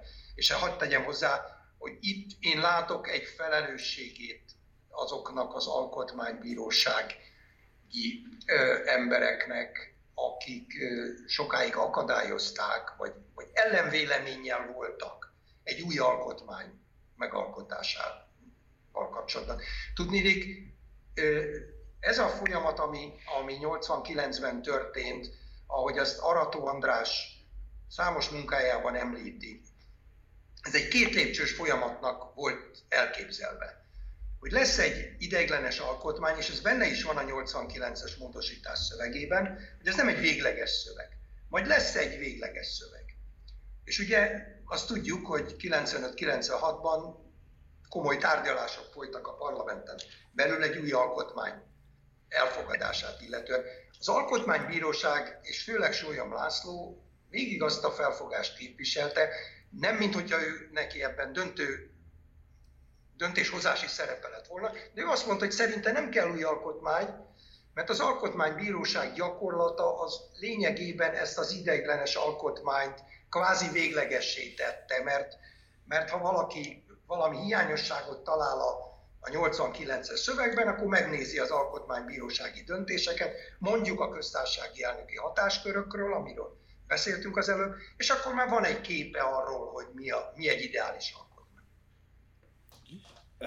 Csak tört, történetileg annyit fűznék ehhez hozzá, hogy, hogy ez először is az MDF és Antal József megváltoztatták a véleményüket ebben a köztársasági ügyben. Az Antal álláspontja az teljesen azonos volt az akkori SDS álláspontjával, magyarán, hogy a kiinduló pontnak ugye a 46-os alkotmánynak kell lenni, ahol a, hangsúly a parlamenti szuverenitáson és a parlamenti a parlament törvényalkotó szerepén kell, hogy legyen, és ehhez képest a köztársasági elnök valóban egy protokolláris izé. De nem, nem ezt akartam mondani, és ne is menjünk most abba bele, hogy ez hogy és miért változott meg az MDF álláspontja, hanem hogy ugye a, kerekasztal tárgyalások résztvevői többek közt azért nem akartak, azért akartak ideiglenes alkotmányt, sőt, még eredetileg ideiglenes alkotmányt sem akartak. Hanem csak olyan szabályoknak a meghozatalát, amelyik lehetővé teszi ugye a szabad választásoknak a megtartását. Csak közben rájöttek, hogy ehhez muszáj, hogy úgy mondjam, valamilyen alkotmányos garanciákat teremteni, egy alkotmányos keretet, amelyik például a politikai pártok szabad működését garantálja, és a többi, és a többi. És de nem akartak túlmenni ezen a szabályozáson, nem akarták túlalkotmányozni magukat, mert azt gondolták, hogy majd az új parlamentnek, az új parlament fog azzal a felhatalmazással rendelkezni, hogy egy végleges alkotmányt meghozzon, és hát ahogy Gábor említette, hát ez, ez, ez szerintem is egy óriási hiány és hiba volt, hogy ez nem történt meg 90-94-es ciklusban, és hát a 96-os fiaskónak azért nem Sólyom László volt a főfelelőse, hanem a Horn féle MSZP, amelyik az utolsó pillanatban ugye megtorpedózta az új alkotmánynak a Most kimaradozik a hang, én nem hallottam a az András utolsó mondatait. Szóval, hogy csak annyit mondtam, hogy nem sólyom torpedózta meg 96-ban, hanem a Hordgyula féle MSP. És ezt, ezt azért a rekord kedvéért rögzítsük, hogy... Szabad ehhez Persze, hogy Végre, végre vitatkozunk egy kicsit. Az utóbbi az egyszerű dolog. Én is azt mondom, hogy, hogy neki nem volt döntési hatásköre, és nem is akarta ezt megakadályozni. Én csak annyit mondtam, hogy ő leírta azt, hogy szerinte nincs szükség új alkotmányra, mert a régi szöveg és az alkotmánybírósági gyakorlat az együtt ö, ö, képes üzemeltetni ezt az alkotmányos rendszert. És ebben én, én nem, természetesen nem az új alkotmány megtorpedozásának a szándékát érzékelem, hanem ezt a bizonyos, hogy is mondjam, aktivista képet az alkotmánybíróság szerepéről. De ami fontosabb, az Antallal kapcsolatban én azt gondolom helyesebb úgy fogalmazni, hogy, és, és szerintem az Antal tett egy ilyen nyilatkozatot a népszavazás után. Ő azt mondta, hogy nagyon meg vagyok könnyebbülve. Ez így van. Az eredményétől. Tehát magyarul ő, ő a népszavazás előtt nem mondta azt, hogy ő nem ért egyet a, a megállapodással, hiszen azt aláírta. Tehát az MDF aláírta azt a megállapodást, amiben, amiben az van, hogy ha csak a népszavazás eredménye más nem lesz, akkor a köztársasági elnököt a nép fogja választani a parlamenti választások előtt. Igen, hát, és januárra, a parlament januárra ki is tűzte az elnökválasztást. Így van, így van. Tehát magyarul én egy picit kritikusabb lennék az Antallal kapcsolatban. Elfogadom, hogy ő szellemileg nem volt, nem volt barátja ennek a, ennek a kompromisszumnak, de elfogadta ezt a kompromisszumot, már tudnék az, M, az MDF és az MSZNP közötti kompromisszumot, amit az SDS és a Fidesz nem fogadott el. Igen. A másik megjegyzés, a, hogy, hogy miért kellett mégis ez az átfogó alkotmánymódosítás 89 októberében, és miért nem volt elég csak, csak valami eljárási szabályozás arra nézve, hogy majd hogyan legyenek a demokratikus választások. Szóval itt volt, egyetértek veled, amit mondasz, de volt egy további, további elem, volt egy félelem attól, hogy az MSZNP megnyerheti a demokratikus választásokat. Tehát az ellenzéki körökben volt egy tapasztalható félelem, hogy hát azért a posgaiék, meg ez a reformszány továbbá is, továbbra is a legismertebb politikusokat adja. Az emberek nem tudták, hogy ki az Antal József, meg ki a Gönc Árpád, meg ki a Tölgyesi Péter, de azt tudták, hogy ki a Posgai Imre, meg ki a Nyers Rezső. Tehát magyarul volt egy, volt egy esélye annak, hogy a demokratikus választás azzal jár, hogy az MSZNP nyer, és akkor majd ő alakítja az új alkotmányt. Tehát ezért szerettek volna az ellenzék, ezért is mhm. szerettek volna az ellenzéki pártok minél több mindent bebetonozni már ebbe az átmeneti alkotmányba, hogy azt ne lehessen megváltoztatni egy esetleges MSZNP-s győzelem esetén. Jó. Ugye abban is megállapodtunk, hogy, hogy ebben a folyamatban, amit jogállami forradalmat lehet nevezni, egyszerre voltak jelen a, az ilyen evolúciós jellegű változások és az igazi, mondjuk egyszerűen forradalmi változások. De mi az a pillanat, amikor azt mondhatjuk, vagy határkő, ahol azt mondhatjuk, hogy na, most már, a, most már egy, egy, egy jogállamról beszélhetünk, eddig, eddig nem volt jogállam, most pedig most már, most már egy, egy jogállam, amiben élünk is, és az állam jogállami módon működik, joguralom van, stb. stb. Van-e egyáltalán ilyen pont?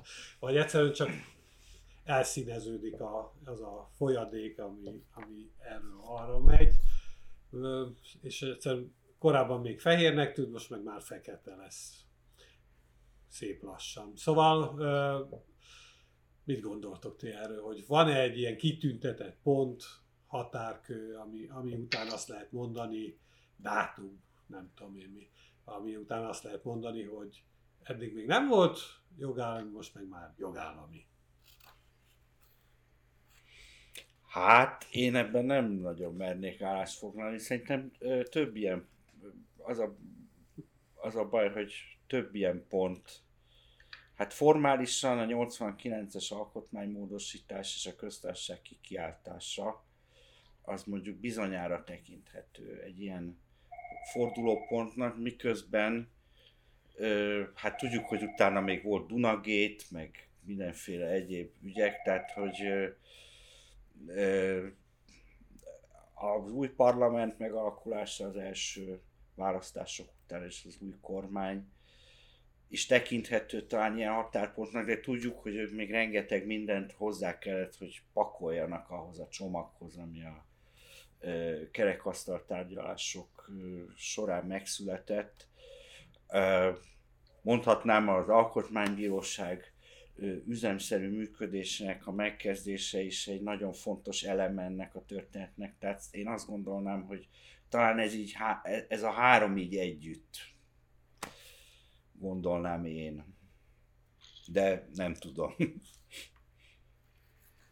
Én ezzel egyetértek. Még azt veszem hozzá, amit az András korábban mondott, ugye ez a, ez a bizonyos úgynevezett paktumos alkotmánymódosítás, ami a, ami a demokratikus választások után történt, amit azért neveznek paktumnak, mert lényegében a legerősebb kormánypárt, az MDF és a legerősebb ellenzéki párt, az SDS megállapodása alapján jött létre, és ami sok tekintetben a kormányozhatóságot szolgálta. Tehát ugye akkor, akkor vezették be azt, hogy, hogy a kormány az csak úgynevezett konstruktív bizalmatlansággal buktatható meg, tehát magyarul stabilabb lett a kormány. Ugyanebbe a körbe tartozik azt, hogy csökkentették a kétharmados törvényeknek az arányát, mert rájöttek arra, hogy ha minden kétharmados törvény, akkor egy kormánynak mindenhez kell az ellenzék támogatottsága, már pedig úgy nagyon nehéz kormányozni. Ennek ugye az lett az ellentételezése, és ezt kapta az SDS a, a, a paktum eredményeként, mert az előző kettő az a kormánypártnak a, a, a, a hát mondjuk előnye volt, hogy a köztársasági elnököt az SDS jelölte, jól lehet, kisebbségben voltak a parlamentben, de megint csak egy, egy gentleman's agreement alapján az MDF képviselői meg, is megszavazták Gönc Árpádot, az SDS jelöltjét. És ebben az alkotmánymódosításban van az, amit a, az András korábban említett, hogy kikerül a demokratikus szocializmus. Tehát ez a fajta Hát meg az, ö, meg az összes többi tücsök bogár is kikerül, ugye? Tehát, ami egyfajta ideológiai visszatérést lehetővé tett volna. Én nem gondolom, hogy akkor már volt, akkor még volt ilyen esély politikai értelemben, de kétségtelen, hogy alkotmányosan akkor vált, vált az alkotmány valóban egy, egy liberális, demokratikus ö, ö, alkotmányá. Ami nem azt jelenti, hogy, hogy a liberális ö, politikai ideológia követője, hanem egy liberális, demokratikus, alkotmányos berendezkedésnek a, a megvalósítója. És szerintetek mit érzett ebből az egyszeri ember? Szóval, hogy az egyszerű állampolgár,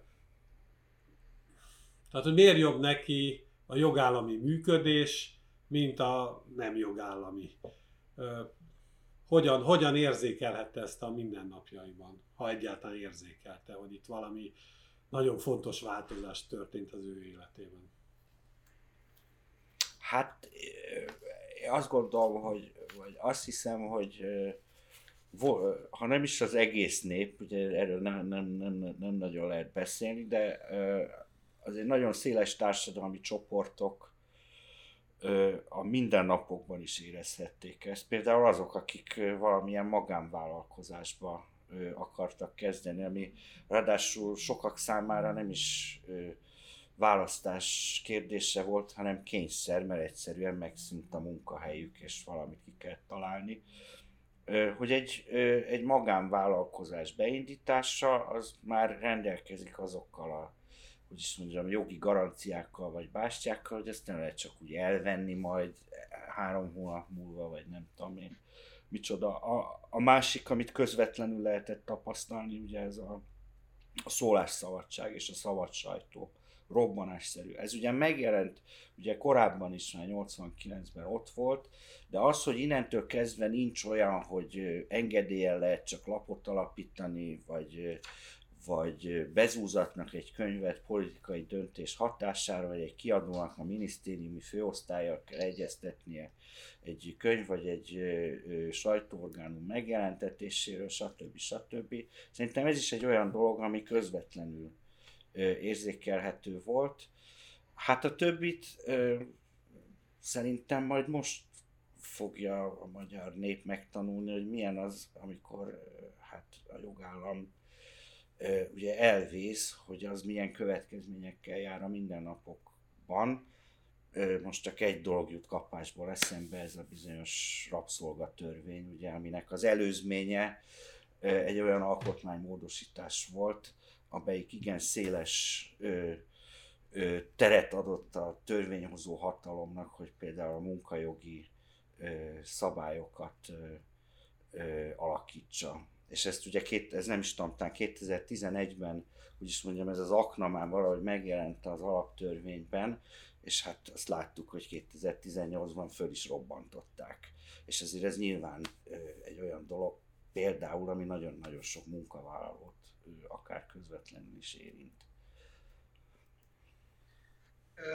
Én ezzel teljesen egyetértek. Két dolgot hadd tegyek hozzá. Az egyik, Ugye, ami nyilván nagyon látszik, és amiről beszéltünk már, mondjuk az utazás szabadsága. Tehát az, hogy érzékelték a, az emberek, hogy nem csak akkor mehetnek külföldre, hogyha ha három évenként kapnak, kapnak hozzá ö, ö, valutát az államtól, hanem bármikor, amikor akarnak. Ez, ez biztos, hogy mindenki érzékelte, aki, aki akart és tudott külföldre menni.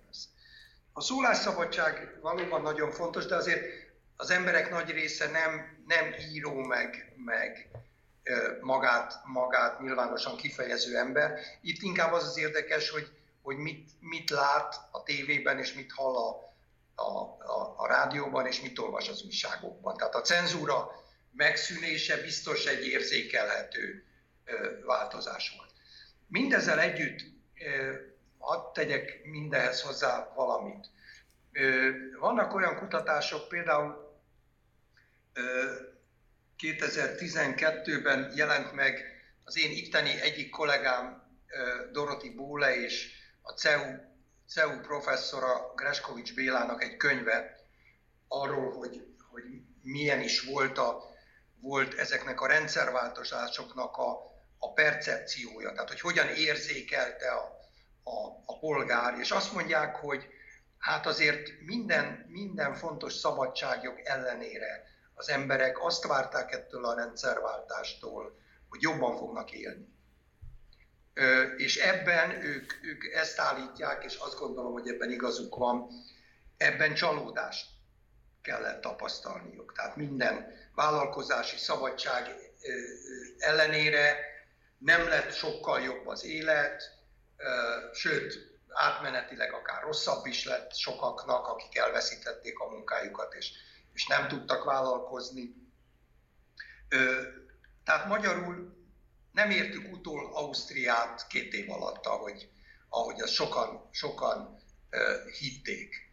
És ez sok tekintetben mind arra rányomta a bélyegét, amiről eddig beszéltünk.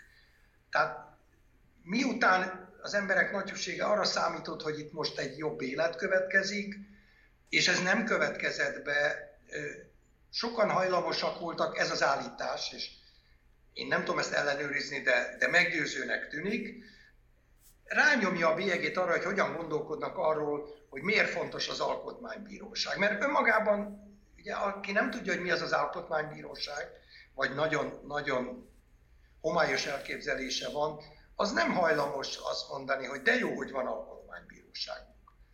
De ha azt gondolja, hogy nem hozta a változás azt, amit szerettem volna, hogy jobban éljek, akkor, akkor mellé teszi azt, ami vele járt, és azt mondja, hogy lehet, hogy az sem olyan fontos. Tehát ennek az egész jogállami forradalomnak a leértékelődése, vagy a fontosságának a, a, a, a, a csökkenése azért érzékelhető. Tehát azt, amit az András mondott, hogy mi, milyen ügyek voltak, amik kivitték az embereket az utcára, Ugye a rabszolgatörvény mellett a másik nagy, nagy ügy az az internetadó volt. Tehát magyarul a politikailag többé-kevésbé semleges, de ugyanakkor az emberek mindennapjaiban nagyon fontos változtatások. Az Alkotmánybíróság hatáskörének csökkentéséért senki ment, nem ment ki az utcára. Bocsánat, én, néhány... én ott voltam. Jó, néhány... Azzal a másik 103 emberrel, akit mind ismertem személyesen. Hm? A többit is ismered személyesen. Igen. Akartam mondani. Azt hittem, hogy arról fogtok beszélni, hogy, hogy azért mégiscsak egy óriási élmény volt a polgárnak az, hogy míg korábban az állammal és szerveivel szemben nem volt reális esélye egy független instancián, amit a bíróság, bíróságon vagy itt vagy ott, azért ez egy, ez egy hatalmas élmény volt, még annak az állampolgárnak is, aki nem pereskedik a, a, az állammal, az önkormányzattal, tanácssal, akármelyik szervel, hogy egyszer csak megnyílt annak a lehetősége, hogyha valami problémám van nekem, mint állampolgárnak az állammal, akkor, akkor tudok, vannak olyan független intézmények, bíróságok, akikhez oda tudok fordulni, és bízhatok abban, hogy, hogy szakmailag megalapozott, sőt igazságos ítéleteket fognak hozni. Szerintem ez egy, ez egy újszerű helyzet volt. Ezt az emberek ma már hajlamosak elfelejteni, hogy ez mekkora nagy vívmánya volt a rendszerváltásnak, de, de én azt gondolom, hogy ezt kár lenne elfelejteni. És a másik szerintem, ami, itt belekotyoghatok a két okos ember beszélgetésébe, az pedig még az, hogy, hogy, hogy egyszerűen olyan jogok jelentek meg az ember életében, amelyek pont ennek a személyiségnek a kiteljesítését szolgálták. Tehát én mondjuk az egyesülési jogot egy ilyen nagyon fontos dolognak gondolom, hogy emberek valamilyen közös célral úgy gondolják, hogy ők most, most összeállnak, és, és akkor létrehoznak egy jogi személyiséget, amelyel ők mondjuk azt a érdeklődési területet, politikai szándékot, vagy akármit, azt, azt, azt, azt, azt ők sokkal jobban tudják képviselni.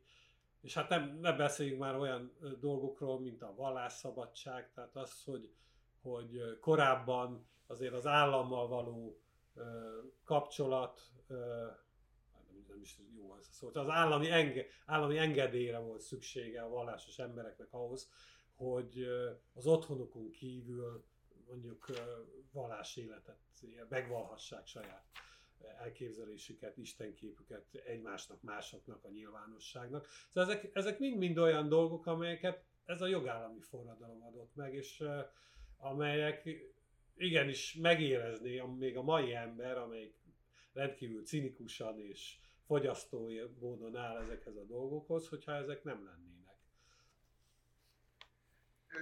Én, én nem akarok ezzel vitatkozni, és, és nem is gondolom, hogy, hogy úgy lehetett érteni, amit mondtam, vagy az András mondott, hogy, hogy ezt kétségbe vonjuk.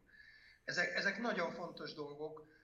Azért két dolgot vegyél figyelembe. Az egyik, hogy, hogy ez nagyon fontos azoknak, akik még megélték a régi rendszert. Még azok esetében is ugye az, az elsőként említett független bíróság. Nagyon fontos, de azt vett figyelembe, hogy az emberek nek a nagy többsége, akik még az előző rendszerben is éltek, mondjuk olyan ügyekkel mentek a bíróságra, mondjuk pereskedtek a szomszédaikkal, ahol többé-kevésbé az történt, ami, ami utána is történt. Nem akarom kisebbíteni a független bíróság fontosságát, csak azt akarom mondani, hogy mi az, amit az emberek fontosnak éreznek. Ugye aki meg beleszületik ebbe a rendszerbe, az meg természetesnek veszi, hogy neki független bírósága van, meg egyesülési szabadsága van. Tehát ezért nem.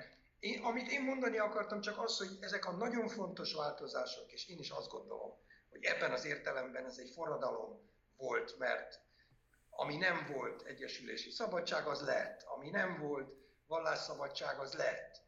Aztán később nem lett, de, de akkor egy bizonyos ideig volt mert ugye azt nem vitatjuk, hogy Iványi Gábornak most sincs vallásszabadsága. De, de a, hosszú ideig volt, és ez egy nagy, nagy különbség volt. Csak hogy ez, ezt sokak számára elnyomta az, hogy közben pedig amit vártak, hogy tudni jobban éljenek, az meg nem történt meg. Tehát azért azt meg kell érteni, hogyha az emberek ö, nem, nem feltétlenül minden nap ö, ö, foglalják az imájukba nem csak a vallásszabadság meglétét, hanem az egyesülési szabadság meglétét. Ha mondjuk, mondjuk gondjaik vannak a, azzal, hogy kijöjjenek a, a havi fizetésből.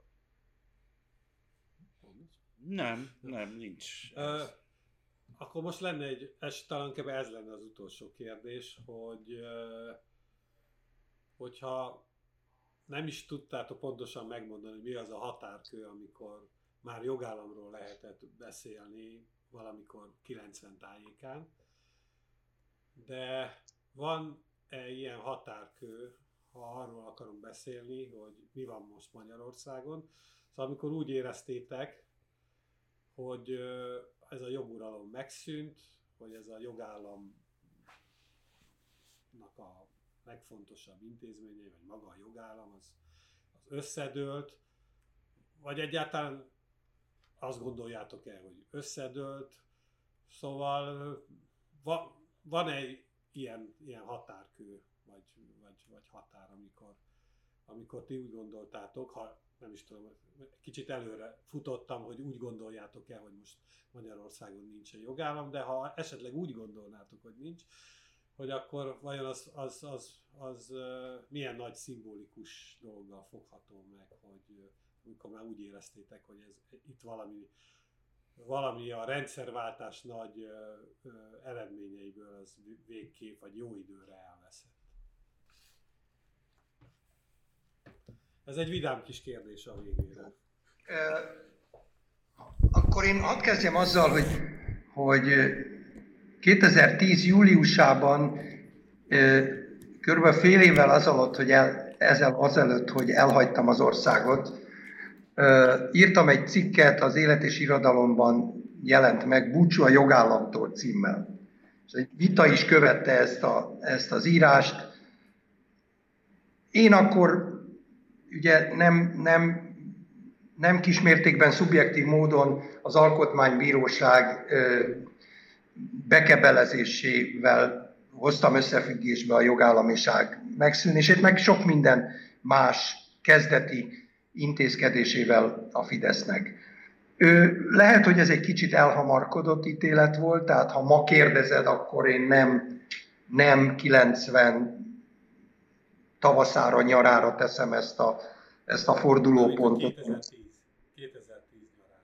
Nem 2010 nyarára teszem a fordulópontot, hanem mondjuk 2013 körülre, mondjuk a negyedik alkotmánymódosítás körülre, amikor szerintem visszafordíthatatlanná vált az a, az a folyamat. Mindmáig, ami 2010-ben elindult, hogy tudnék ez az ország megszűnt jogállamnak lenni. Azóta még tovább mennék, akkor még úgy nézett ki, hogy nagyjából a demokratikus választásoknak az a, az a az eleme, amit a legelején említettem a beszélgetésnek, hogy, hogy a kimenetelük nem bizonyos, az is szerintem megszűnt.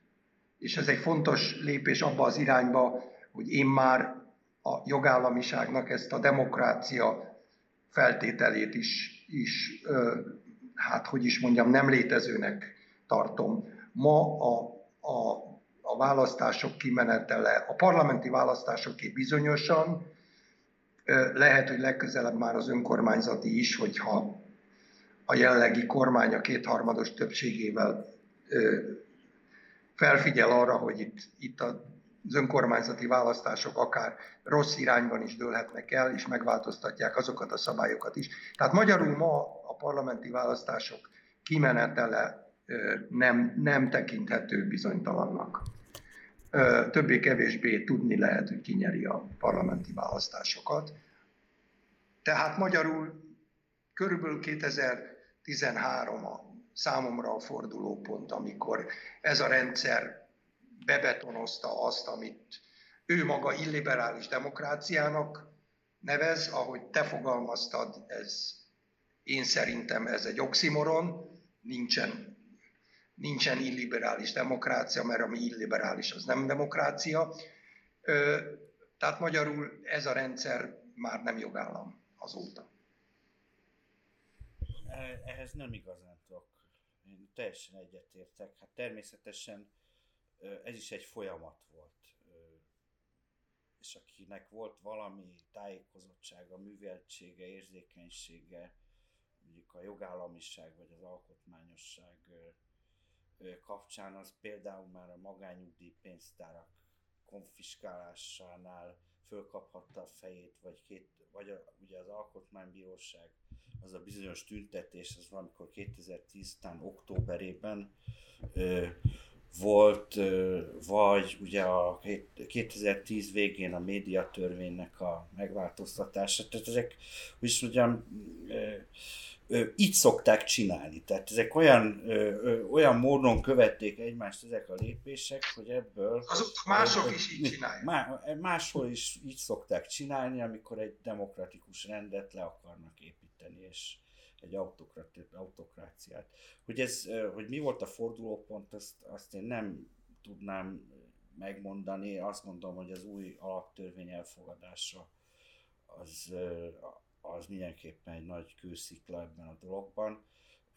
Ha már Gábor említette ezt a nagyon korai írását, én még az alaptörvény elfogadása előtt írtam még 2011 őszén egy, egy ilyen rövidebb cikket az Alkotmány és az Anyám tyúkja címmel, ami azt a kérdést feszegette, hogy vajon alkotmánya az, hogyha tehát a kétharmados többség az bármit bele írhat az alkotmányba, és az alkotmányá válik-e. Például, ha beleírják az anyám tyúkját, akkor az egy alkotmányos szabály lesz-e. Ez mindegy, ez egy... Szóval nem tudom. Én azt gondolom, hogy ez, ez valóban ká, nagyjából ez a helyzet, ahogy, ahogy Gábor is mondta. Akkor talán ez zárjuk ilyen szomorúan a dolgot, hogy szerintetek, hogyha tegyük föl, hogy bízzunk benne, hogy lesz egy új jogállami fordulat, egy talán forradalom, akkor milyen intézményeket kell a legsürgősebben újraépíteni, vagy, vagy megalkotni. Szóval hogy néz neki egy nem jogállami működésből a jogállami működésből való áttérés? Ha mondjuk tegyük föl, tényleg nagyon optimistán, hogy 2022-ben valami jó változás történne ez, ez irányban. Én azt gondolom, hogy két, két dolog nagyon fontos, és ez, ez két olyan dolog, ami hozzájárult ahhoz, ami történt. És ez egy, ez egy mulasztása az előző alkotmányozásnak, meg kell változtatni a választójogi szabályokat. Ugye ez nem feltétlenül az alkotmány része, de hát egy kétharmados többséget igénylő törvényi módosítás. Tehát magyarul ez a, ez a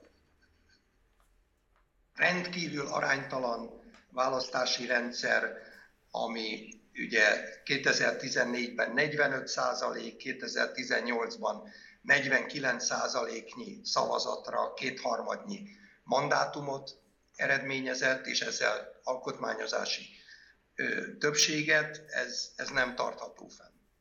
Ö, mert holnap valaki más kapja meg ezt az alkotmányozó többséget a maga, maga szavazati kisebbségével. Tehát ez egy, ez, egy, ez egy indokolatlan, hogy is mondjam, optimizmus volt, hogy, hogy ez nem fog bekövetkezni. Már 94-ben bekövetkezett, akkor ugye az akkori kétharmados többséggel rendelkező két párt nem élt ezzel a, ezzel a nem élt vissza ezzel a lehetőséggel, visszaélhetett volna. 2010-ben aztán visszaéltek vele. A másik pedig maga az alkotmány. Tehát az alkotmányt, ha egyszer lesz egy újra egy jogállami alkotmány, nem gondolom, hogy vissza lehet térni egyszerűen a 89-hez, mert az, az, az illúzió. akkor azt, akkor azt be kell rendesen betonozni. Tehát azt, azt nem lehet naponta változtatni annak függvényében, hogy, hogy mit, mit gondol egy, egy, egy éppen aktuális alkotmány, kicsi alkotmányozási többség, mondjuk egy kétharmad.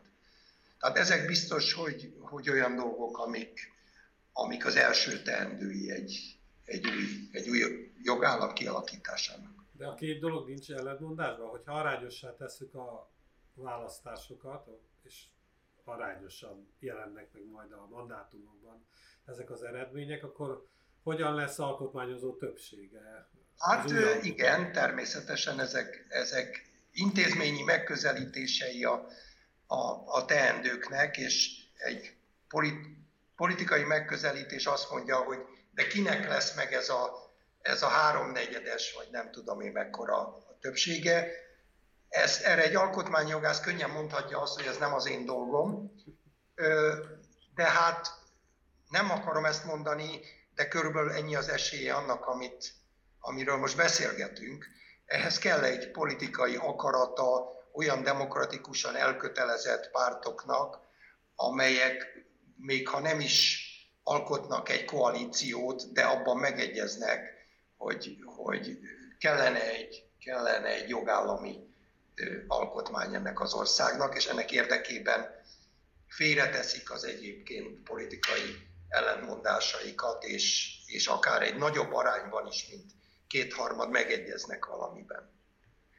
Hát szerintem ez legyen a végszó. Jó, hát nagyon szépen köszönöm a, a beszélgetést Halmai Gábornak és Mink Andrásnak.